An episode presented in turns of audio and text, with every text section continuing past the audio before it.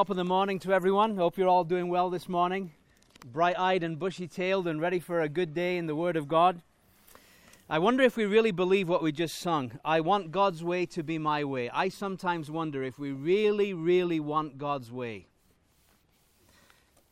When we look at this chapter 5, and by the way, as we look at chapter 5, it's not implying that we have really done with chapters 1, 2, and 3. We could spend all week really on chapters 1, 2, and 3, but I said I wanted to get to chapter 25, and obviously we have to speed up a little bit if we're going to do that.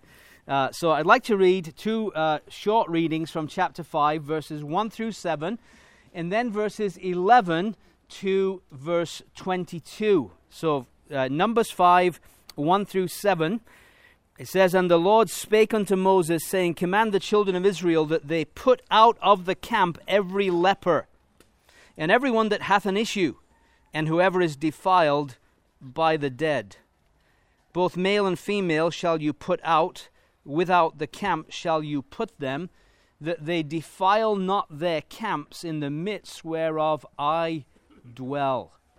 And the children of Israel did so, and put them out without the camp. So the Lord spake unto Moses, so did the children of Israel. And the Lord spake unto Moses, saying, Speak to the children of Israel, when a man or woman shall commit any sin that men commit, to do a trespass against the Lord, and that person be guilty, then they shall confess their sin which they have done. And he shall recompense his trespass with the principal thereof, and add unto it the fifth part thereof, and give it unto him against whom he hath trespassed."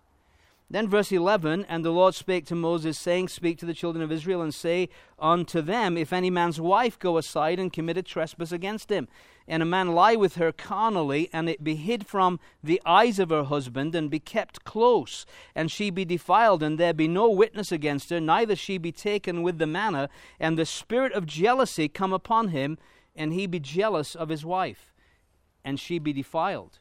Or if the spirit of jealousy come upon him, and he be jealous of his wife, and she be not defiled, then shall the man bring his wife to the priest, and he shall bring her offering for her, the tenth part of an ephah of barley meal. He shall pour no oil upon it, nor put frankincense thereon. It's an offering of jealousy, an offering of memorial, bringing iniquity to remembrance. And the priest shall bring her near, and set her before the Lord. And the priest shall take holy water in an earthen vessel, and of the dust that is on the floor of the tabernacle the priest shall take, and put it into the water.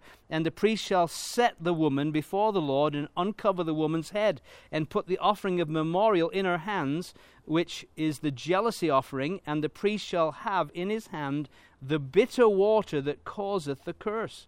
And the priest shall charge her by an oath, and say to the woman, If no man have lain with thee, and if thou hast not gone aside to uncleanness with another instead of thy husband, and be thou free from this bitter water that causeth the curse. But if thou hast gone aside to another instead of thy husband, and if thou be defiled, and some man have lain with thee beside thine husband, then the priest shall charge the woman with an oath of cursing. And the priest shall say to the woman, The Lord make thee a curse and an oath among the people, when the Lord doth make thy thigh to rot, and thy belly to swell. And this water that causeth the curse shall go into thy bowels, to make thy belly to swell, and thy thigh to rot. And the woman shall say, Amen, Amen." And we say, Amen. I want to tell you, this is not an easy passage, as you can see, but it's a very instructive passage. But I want to just, by way of background, say something here. The key verse is verse 3 to this whole chapter. If you really want to understand this chapter, verse 3 helps us. And the idea is this, that the various acts of discipline that need to take place in this chapter are all because of one reason. It says, verse 3, "Both male and female shall you put out, without the camp shall you put them, that they defile not their camps." And here's the key phrase, "in the midst whereof I dwell." Do you get that? In other words, the reason we need to be involved in discipline is because a holy God dwells in the midst. That's why. Okay? God, holy God, lived in their midst. And so that's why they must deal with these issues and act upon them, because God dwelt in their midst. Now, let me just give you some other references that I think are very important as we think about this together. And I'll just read them. You can make a note of them, but I'm not going to ask you to turn to them for sake of time. Psalm 89, verse 7 says this: God is greatly to be feared in the assembly of the saints, and to be had in reverence of all them that are about him. Now, yesterday, Joe said that he felt that we have lost the fear of God. I concur with my brother's statement. I believe, I'm not just saying in society in general, and that's obvious. I am saying we in the church have lost the fear of God. In fact, I've had people say to me, well, that's Old Testament. In other words, just dismissing it with a stroke, you know. In other words, Old Testament, of course they feared God. I mean, he did all these things. But we're in the New Testament now, and it's all buddy-buddy, and we can do whatever we like, really, you know. Well, is that really true? I want to just ask you, now I'm going to ask you to turn to these scriptures, okay, these two. Acts 9:31. Now, as far as, last time I heard, Acts is in the New Testament. Do you think that's, am I correct in saying that? Yeah, I think I am, right? Acts 9:31. Acts 9:31 says this: Then had the churches rest throughout all Judea and Galilee and Samaria, and were edified, and walking in the fear of the Lord and in the comfort of the Holy Ghost were multiplied. The New Testament churches were walking in the fear of the Lord. You know why they were walking in the fear of the Lord? Because in Acts chapter 5, there was a couple in the church in Jerusalem called Ananias and Sapphira, and their only guilt was that they were acting like hypocrites. They pretended to be more generous in their giving than they really were, and they were struck dead. Can you imagine if God dealt with hypocrites in the assembly today like he did in Acts chapter 5? Those people who pretend to be more spiritual than they really are. I don't think I'd be speaking to too many people, and I don't think you'd have a speaker either. Because haven't we all pretended to be more spiritual than we really are? So there's no wonder they walked in the fear of the Lord. In fact, it says that nobody dared join them, except those that were real deal. They came, but everybody else realized this is a holy God dwelling amidst the people who are living lives of holiness. And it wasn't kind of casual, thank you, everything's fine. Now look at 2 Corinthians. Again, as far as I remember, 2 Corinthians is also a New Testament book. And I'm not being facetious, but I want to tell you that the fear of God is not just an Old Testament concept. 2 Corinthians 7, and there are other scriptures I could turn to in the New Testament, but I'm just, for sake of time, just picking at random two verses. 2 Corinthians 7, verse 1.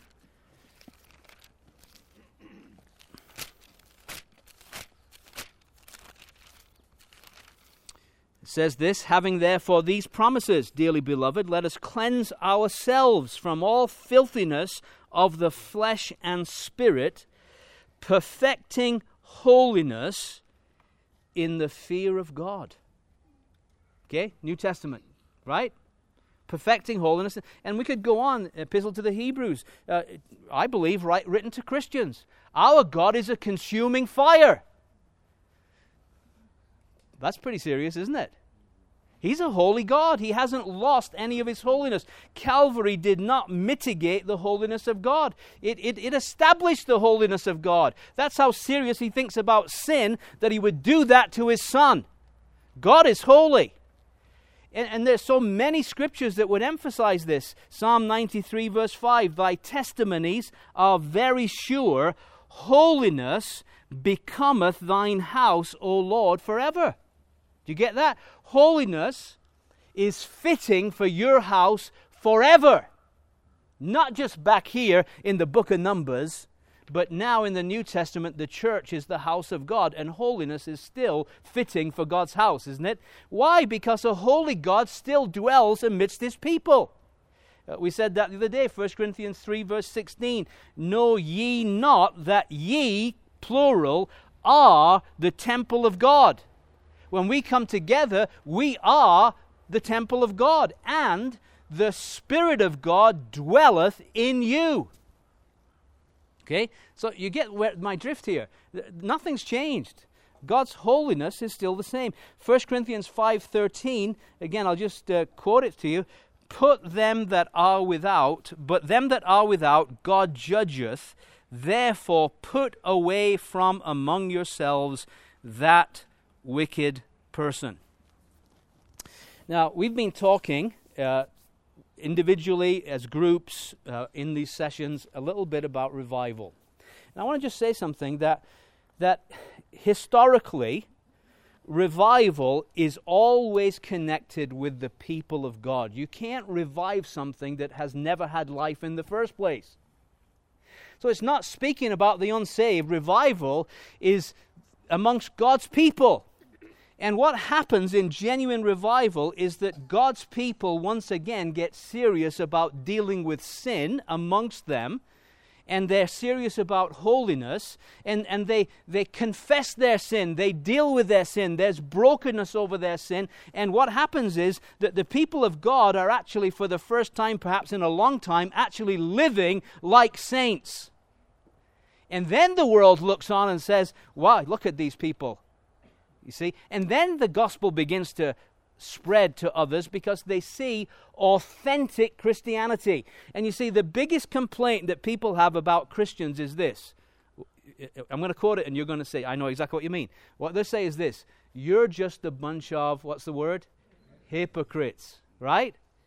And often they have justification. Last week I was with somebody and their daughter was married, has a little girl, and their husband in the same church, wasn't an assembly, comes home and says, I don't love you anymore, I'm out. And then he finds a new girlfriend and shows up at the same church with the girlfriend, and nobody wants to discipline this man. In fact, he's welcomed with open arms as well as his new woman. And here's this woman, his wife with a little girl, and mom and dad in the church beside themselves because this man's welcome with open arms and nobody wants to deal with the issue. And what I'm saying is, we just sung, I want your way, O Lord. You know, I want God's way, not my way. Well, God's way is to deal with that man. We don't want to get rid of him. That's not what discipline's about. What we want is to bring the man to repentance and restoration. And you're never going to bring him to repentance and restoration if you just assume that what he's doing is okay and legitimate and kind of pat him on the back and say, we're glad you're here, brother. That's never going to make him think about his sin, is it? And so all I'm saying is that God is still holy. And if we really want revival, then we must be serious about dealing with sin amongst the church corporately, because the Holy One still dwells in our midst. Now, originally, the reason for these instructions may well have been sanitary. In other words, you don't want a leper in the camp because what happens is leprosy spreads. Okay? We don't want somebody with an issue, because people that have an issue, in other words, stuff's coming out of various orifices that shouldn't be, and it spreads disease. Okay, so realistically, originally, these instructions were for sanitary purposes as much as anything else. But there is a spiritual lesson to be learned as well.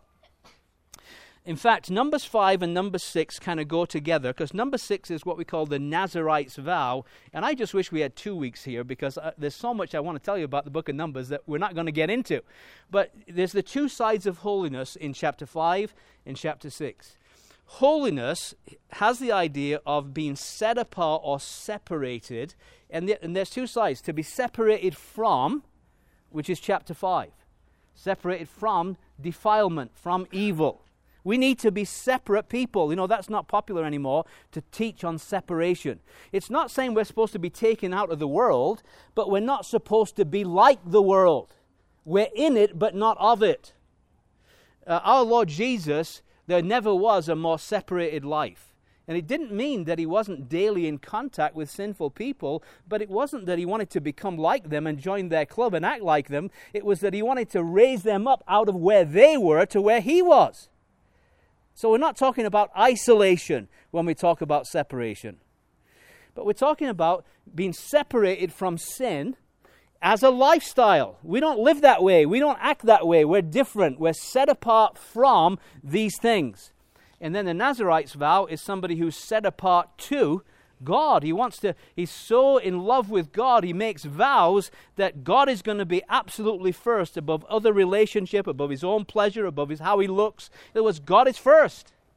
And that's true separation. It's from, we put away things that we shouldn't be doing, and it's separation to God and a determination to live for him and serve him and put him first in our lives. So as we look at this chapter, first thing we could say is that he's a holy God that demands purity. And the first thing we're going to look at in verses 1 through 4 is certain things that have to be put out of the camp. And by the way, it's a corporate activity. In other words, they, the people of Israel, were commanded to put the leper outside the camp, to put the person with an issue outside the camp, to put the person who was defiled by the dead outside the camp. And it was corporate. It was the responsibility of all the people of God. And that would be the equivalent of church discipline in the New Testament. Church discipline is corporate. It has to be corporate. And by the way, one of the problems why we have problems disciplining is we have problems with reception. Assembly receives corporately somebody into the assembly, and then if they are in sin, they put them away corporately. And it has to be corporate for it to be working. In other words, the whole assembly have to agree that we cannot allow this person to be part of our fellowship and treat him as a brother, because he's acting in an unbrotherly way. He's walking in known sin.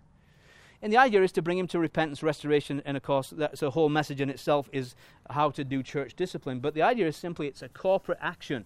And we see this here. Verse 2, command the children of Israel that they put out of the camp every leper.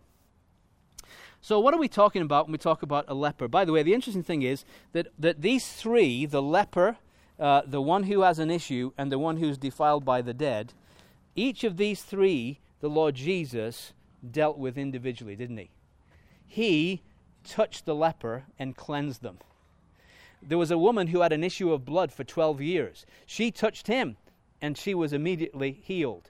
And then there was several occasions where the Lord Jesus took somebody who was dead and raised them back to life, which is just wonderful, and that's a whole nother message. But it's a beautiful thought, isn't it? That the very things that they were to put out, the Lord Jesus was able to restore. And we still believe in church discipline, the Lord Jesus is able to restore and bring back. And it's wonderful when you see it. And I have witnessed it. Broken individuals who have dealt with their sin have come back and been received back into the assembly. And I want to tell you something. Actually, putting somebody away is actually easier than bringing them back. Because sometimes the saints are suspicious and they wonder, is he really cured? You know, we're not quite sure we want to welcome him back. Sometimes that's more of our problem, is receiving them back after they've been disciplined and have repented. So basically, what we're talking about with leprosy. Well, leprosy in the Old Testament is a picture of sin, but it's sin that is broken out and is obvious. In other words, in our gathering here today, we're all sinners. You know, in Old Testament terms, we're all lepers. But we're dealing with it on an ongoing basis, right? Self-judgment, I hope, is taking place. In other words, as sin comes into my life, I have to deal with it in self-judgment. God says if we judge ourselves, we wouldn't be judged, right? There's no need for God to judge us if we're judging ourselves. So everybody's lepers, but are we dealing with it personally? Are we keeping clean? I mean, one of the reasons you get leprosy is to do with hygiene, right? Are we keeping clean spiritually? It's because we all have the potential to be lepers. But here's somebody who isn't working on the basis of self-judgment, and their sin has broken out and is obvious to everybody. Just one look at a leper, you know he's a leper, okay? In 1 Corinthians 5... everybody knew this man was having a relationship which was contrary to even what unbelievers considered to be right and appropriate. He was involved in an incestual relationship. And everybody knew it. It was broken out, right? It was so obvious. And there are sins that are so obvious that they have to be dealt with, just like the leper, right? And so they have these obvious sins that everybody can see, and even the unsaved can see it, must be put out of the camp. By the way, I don't want to get sidetracked, but isn't it wonderful that our Lord Jesus was put outside the camp and was made the leper, made to be sin for us, that we might be made the righteousness of God in him. It's so easy to get sidetracked, forgive me. But so the idea of the leper, it's sin's broken out, it's obvious, he's put outside the camp. And they did it. I want you to notice that they took God's instructions seriously, and they acted on it. And verse 4, the children of Israel did so and put them out without the camp. And the Lord spake to Moses, as the Lord spoke to Moses, so did the children of Israel. Folks, we all, I want to just say this again, we all have issues with sin. There's not a person in this auditorium that does not have a sin problem, because we have a sin nature. But God wants us to judge our sin so that the assembly doesn't have to judge it and God doesn't have to judge it, right? We need to do that. Are you dealing with sin in your life? As God brings it to your attention, are you dealing with it? And self-judgment precludes God's judgment. Okay, the next one is everyone that has an issue. That is, a defiling influence is emanating from them. There's no self-control. We'd say they're incontinent. It actually tells us one of the characteristics about the last days is that people will be incontinent. They'll be without self-control. And we see that, don't we, in our society? People have just no self-control whatsoever. And so here's somebody, and from them is a defiling influence, and it's just coming out all the time, and it's affecting the whole assembly. There's lots of ways you can defile the assembly. Sometimes it can be with false doctrine. Here's somebody comes in, and they've got their little agenda, and they want to push their agenda, and they're having a defiling influence, and they're affecting people. And listen, we got to put them outside the assembly because they're causing a tremendous disturbance until they repent. You know, these are the kind of things we've got to deal with. And so are we like that? Are we somebody who is without control and we're having a defiling influence? And then the third one is those that are defiled by the dead. Now, interestingly enough, in the book of Numbers, there is more reference to being defiled by the dead than in any other book in the Old Testament. And of course, the reason is that they're dying off at 100 a day. It's very easy to be defiled by the dead, right? 2.5 million people, all these 603,000, 20 years and upwards, well, all those that had unbelief are all going to die in the wilderness. And so you've got, for instance, you've got it here, the Nazarite in chapter 6, his vow is broken if he comes into contact with a dead person. And so he's got to start all over again. You've got chapter 9, a guy wants to keep the Passover, but he can't because he's defiled by a dead person. What am I going to do here? You've got the beautiful picture of the red heifer, and the whole point of the red heifer is people that are being defiled by the dead. So how does that apply to us? A lot of people who are being defiled by the dead, they're coming under the influence of dead people, and it's affecting them spiritually. So here's a young man. His name's Lance Latham. He grows up in a Christian home, memorizes tons of scripture, loves the Lord. I mean, just a real fine young man. Wants to go to seminary, goes to his denominational seminary, and he comes under the influence of dead people, professors, but not possessors, and almost destroy his faith with their theories and their ideas and their exalting themselves above the scriptures rather than allowing the scriptures to judge them. They're sitting in judgment on the word of God. And so this fellow Lance B. Latham manages to survive the ordeal, comes out of it, and he starts the Awana movement. You've heard of the Awana clubs. To get kids memorizing scripture. You know why he wants to do it? To protect them if they ever go to seminary. Isn't that amazing? That's the story behind it.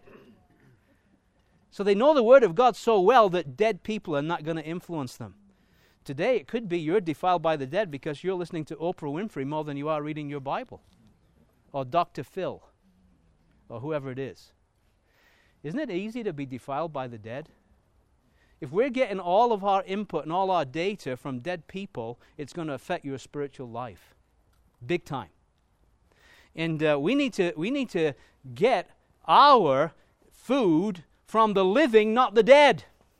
Those that are alive spiritually, not dead people. By the way, there's another defiling aspect of the dead. Look at Revelation 3 verse 1. Revelation 3 verse 1. Dead churches can do this to us too, you know. Revelation 3 verse 1.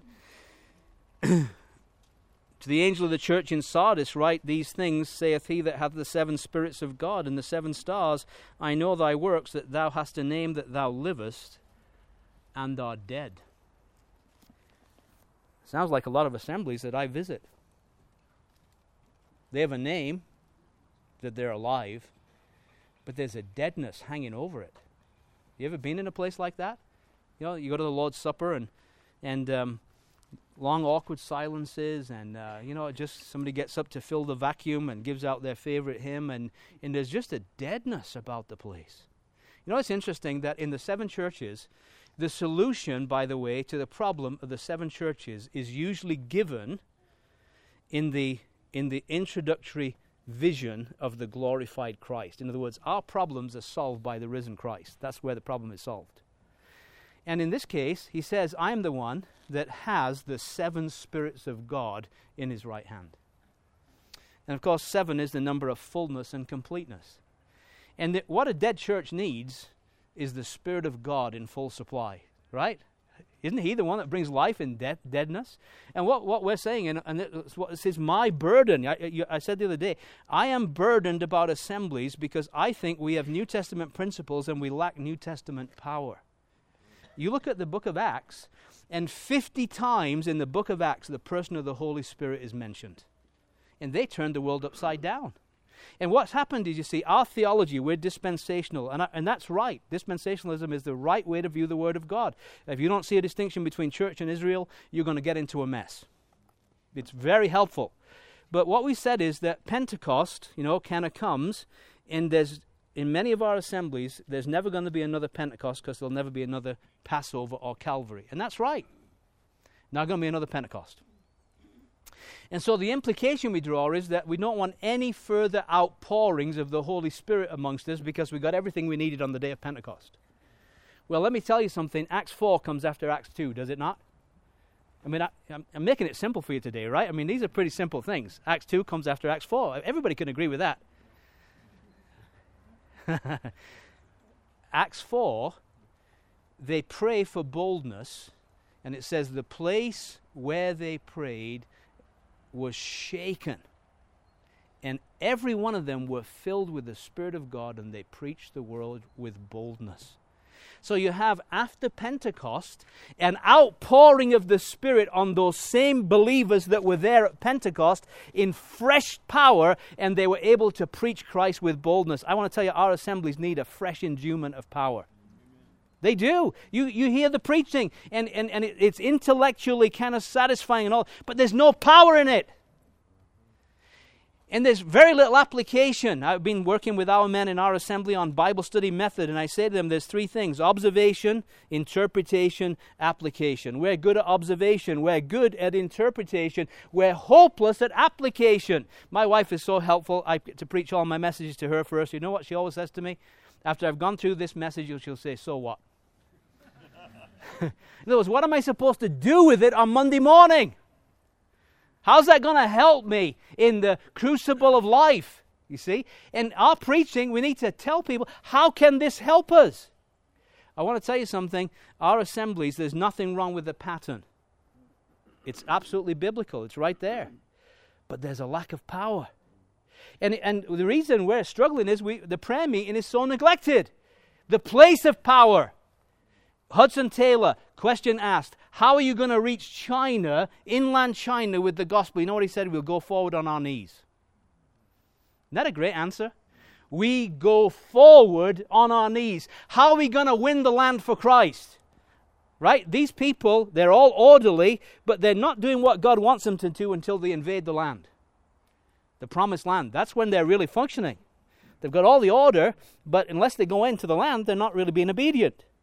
We have all the order, but are we taking our community for Christ? And how are we going to do that? Well, the first place to start, if we want to win North America for Christ, we go forward on our knees.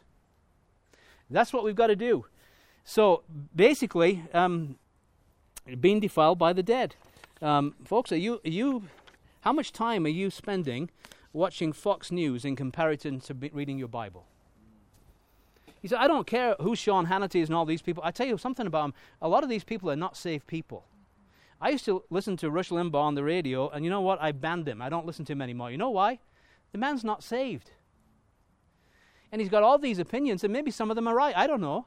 But you know what? It get me all agitated and mad, and I kind of became an angry white male kind of thing. And I don't need that. That's not going to win the world for Christ. Republicanism is not the answer to America's problems. Jesus Christ is the answer to America's problems. And so, sorry, Rush, you're gone. I'm sorry if it's damaged your ratings, but you're not saved. What can you teach me? You're a dead man. I do not want to be defiled by the dead. I want to be infused by the living. Right? And this is what we're dealing with here. And so these things have to be done. Well, then, oh boy. Then there's the trespass offering. And by the way, let me just say this, very, very important, trespass offering. These are already a redeemed people. Never forget that. They were redeemed by the Passover lamb. So we're talking about people who are already in covenant relationship with God, a redeemed people. But after redemption, there's something called post-conversion sin. Now, maybe you've never had a problem with this, but I have, right?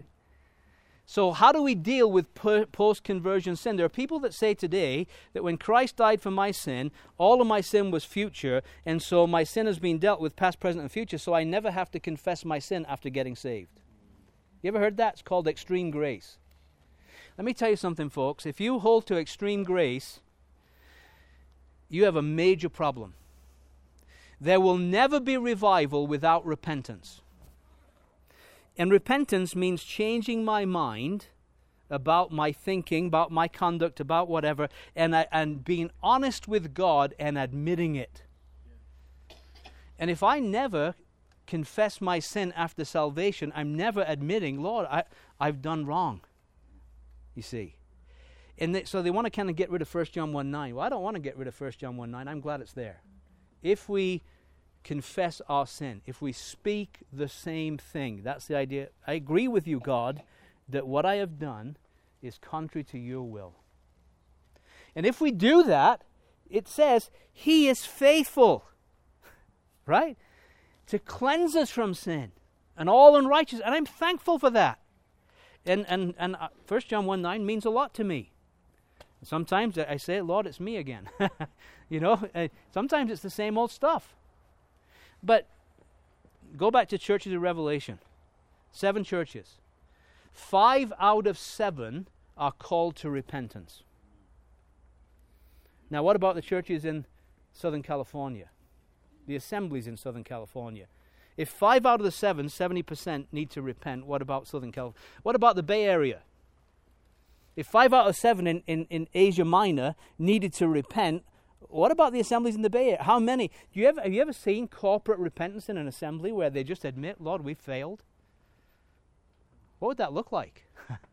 We don't even know what it would look like, do we? Because we don't want to admit anything. Because we think that if I am honest, as an elder, as somebody in the work of God, if I'm just honest and real, people will kind of look down on me. That's not what happens. It's just the opposite. People actually appreciate your authenticity. and respect you more for being honest. I remember preaching one time, and I was just being honest about some of my struggles in preaching, and a lady came up to me afterwards. She'd grown up in a certain circle of assemblies, and she was just in tears. She said, I had never, ever heard a preacher ever admit that he had a problem growing up, and I thought these men were perfect. And I thought, I could never be like them. And I had these were kind of not just New Testament saints in the way we think it. They were like Catholic saints, halo and all. And she was so relieved to know that somebody who's preaching isn't perfect. Well, she only had to look. I mean, I don't know what she was thinking. But you know what I'm saying? We've got to be honest. People don't feel bad when we're honest. They appreciate honesty. And God does. You know what God says? A broken and a contrite spirit thou wilt not despise, O Lord. God can't resist a broken and a contrite spirit. You can't resist it.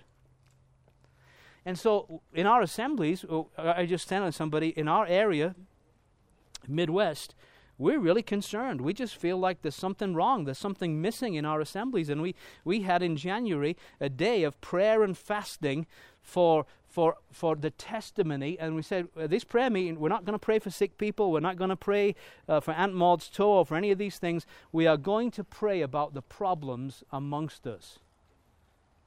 About the issue of pornography that's killing us in our assemblies, the lack of boldness in the gospel, and people being ashamed of the gospel of Christ, about bickering that's gone on for years, about these issues that need fixing. And I want to tell you, that day of prayer and fasting, it was wonderful. There were men, grown men up there in tears, crying out to God, God, unless you do something, Ichabod is written all over us.